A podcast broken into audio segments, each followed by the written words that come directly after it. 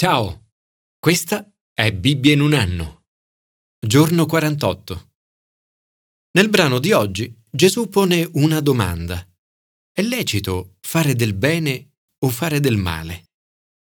Una volta ero ateo e credevo che i nostri corpi, le nostre menti e le circostanze in cui siamo nati determinassero tutte le nostre azioni.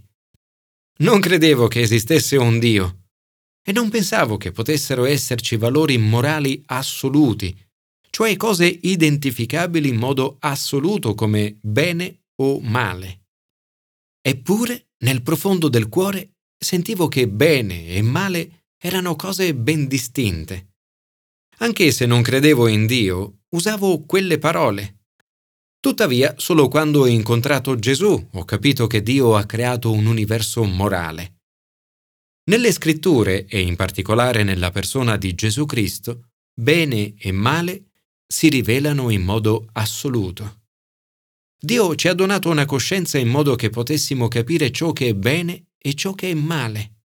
Ma le nostre coscienze sono a volte offuscate e hanno bisogno di essere affinate da verità oggettive. Commento ai sapienziali. Fare attenzione al male mascherato da bene. Ogni peccato nasce da una sorta di inganno, da un travestimento del male in bene, da un'attrazione effimera. Veramente le labbra di una straniera stillano miele, e più viscida dell'olio è la sua bocca. Ma alla fine ella è amara come assenzio, e seguire quella strada porta alla morte e al regno dei morti. Questi versi catturano sia il fascino che il pericolo della tentazione sessuale. Viviamo in una società sempre più sessualizzata, con immagini sessuali esplicite praticamente ovunque, pornografia su internet e una cultura che incoraggia a cercare la realizzazione sessuale. La sessualità è un dono che viene da Dio, ma che se usata in modo sbagliato può essere distruttiva e dannosa. Questi versetti ci mettono in guardia dall'attrazione del peccato sessuale e ci incoraggiano a non lasciarci ingannare. Ci suggeriscono di stare lontani dai percorsi pericolosi. Tieni lontano da lei il tuo cammino e non avvicinarti alla porta della sua casa. Percorsi che ci porterebbero a sprecare le nostre esistenze e a gemere alla fine. Con la tentazione non dovremmo flirtare, ma cercare di tenerla distante. Joyce Meyer ha detto La sapienza è nostra amica, ci aiuta a non vivere nel rimpianto. Penso che la cosa più triste al mondo sia raggiungere la vecchiaia, guardarsi indietro e provare nient'altro che rammarico per quello che si è fatto o non si è fatto. La sapienza ci aiuta a fare scelte di cui un giorno saremo contenti. Signore, Aiutami a prendere delle buone precauzioni per stare lontano da tutto ciò che potrebbe condurmi al peccato. Non abbandonarci alla tentazione, ma liberaci dal male. Commento al Nuovo Testamento. Chi è per noi Gesù? Il bene o il male? Chi è per noi Gesù? È Dio o era un folle? Una domanda questa a cui tutti dovremmo cercare di rispondere e che anche le persone del tempo di Gesù hanno dovuto affrontare. Gesù è stato molto di più di un semplice maestro religioso. Lui stesso ha affermato di essere molto più di questo.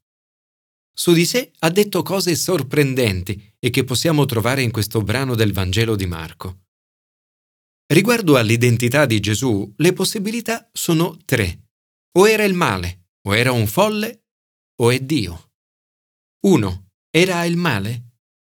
Gli scribi dicono Costui è posseduto da Belzebul e scaccia i demoni per mezzo del capo dei demoni.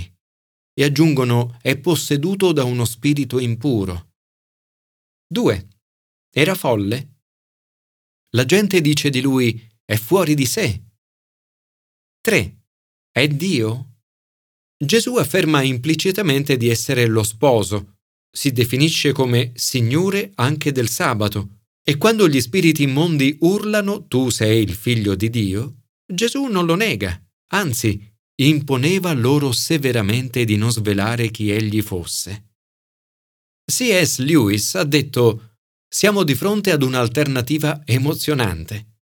L'uomo di cui stiamo parlando o era ed è proprio ciò che egli diceva di essere, o era un folle o qualcosa di peggio. In realtà ciò che emerge è che non era né un folle né un diavolo. Quindi, per quanto possa sembrare strano o inverosimile, devo accettare l'idea che Gesù era ed è Dio. Dio è sceso su questa terra occupata dal nemico con fattezze umane. La risposta che diamo alla domanda chi è Gesù è estremamente importante per la nostra vita.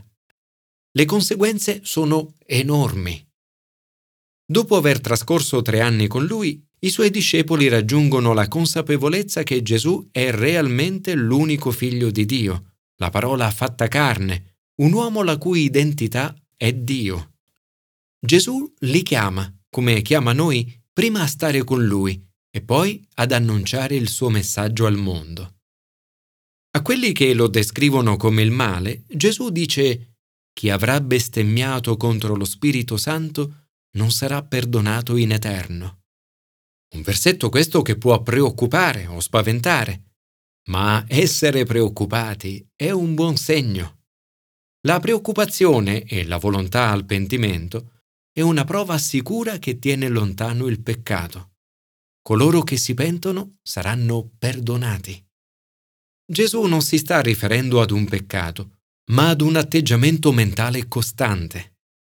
Gesù non dice che i suoi interlocutori hanno commesso un peccato, ma li avverte del pericolo in cui possono incorrere. Davanti non ha persone normali, ma scribi, e gli scribi erano ritenuti i maestri teologici del popolo di Dio, coloro cioè che erano in contatto ogni giorno con la parola di Dio. Confondere il bene con il male e viceversa è peccato. Un tale atteggiamento getta la persona in uno stato di confusione che impedisce il pentimento e quindi il perdono. Un esempio palese è quello di Giuda Iscariota, il quale poi lo tradì. Il Nuovo Testamento ci rassicura che chiunque si penta e si rivolge a Gesù sarà perdonato. Gesù Oggi desidero adorarti come sposo, mio Signore e Figlio di Dio. Commento all'Antico Testamento. Promuovere il bene e prevenire il male. Il popolo di Dio aveva stabilito delle leggi. Alcune di queste oggi suonano un po' strane, un po' troppo severe, ma se le confrontiamo a quelle di altri popoli dell'antichità, appaiono straordinariamente umane e alcune di esse addirittura attuali. Queste leggi sono state pensate per limitare il male. Ad esempio, c'era un diritto all'autodifesa, ma anche un limite a non eccedere nell'autodifesa. La legge faceva in modo che alla violenza non si aggiungesse altra violenza e che le pene fossero proporzionate. Vita per vita, occhio per occhio e così via. Ma queste leggi non erano per i singoli individui, ma per i giudici. Dovevano servire a guidare i giudici nell'emettere sentenze, e mai si ritenne che i singoli avessero il diritto di reclamare simili vendette. Quasi certamente questa normativa non era mai presa in senso letterale, ad eccezione del caso di offesa capitale. Le norme contemplavano la massima pena possibile, e le pene per i reati commessi erano comunque di solito sostituite da ammende economiche e da una riparazione per danni provocati.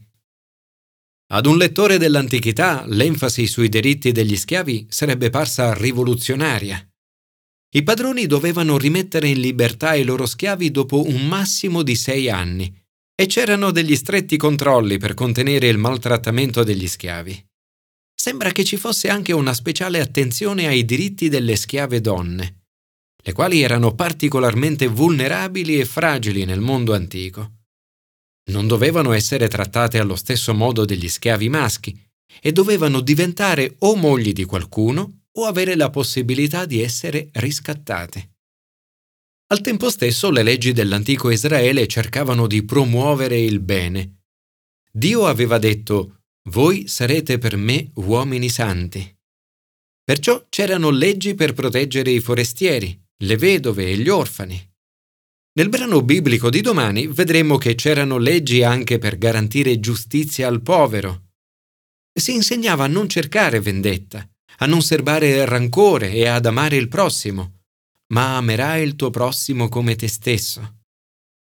La legge contribuiva a costituire una comunità che avesse come fondamento la reciprocità e la responsabilità. Ogni singola norma, per quanto strana, aiutava a far sì che gli uomini si prendessero cura gli uni degli altri in un senso di reciproca appartenenza. Una lezione questa che avremmo tutti bisogno di riscoprire ed imparare anche oggi nel contesto individualista e isolato in cui viviamo.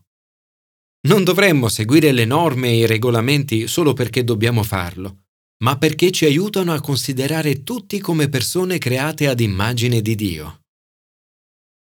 Signore, aiutami ad evitare il male e a fare il bene. Aiutami a trattare ogni persona che incontrerò oggi come qualcuno fatto a immagine e somiglianza di Dio con amore, dignità e rispetto.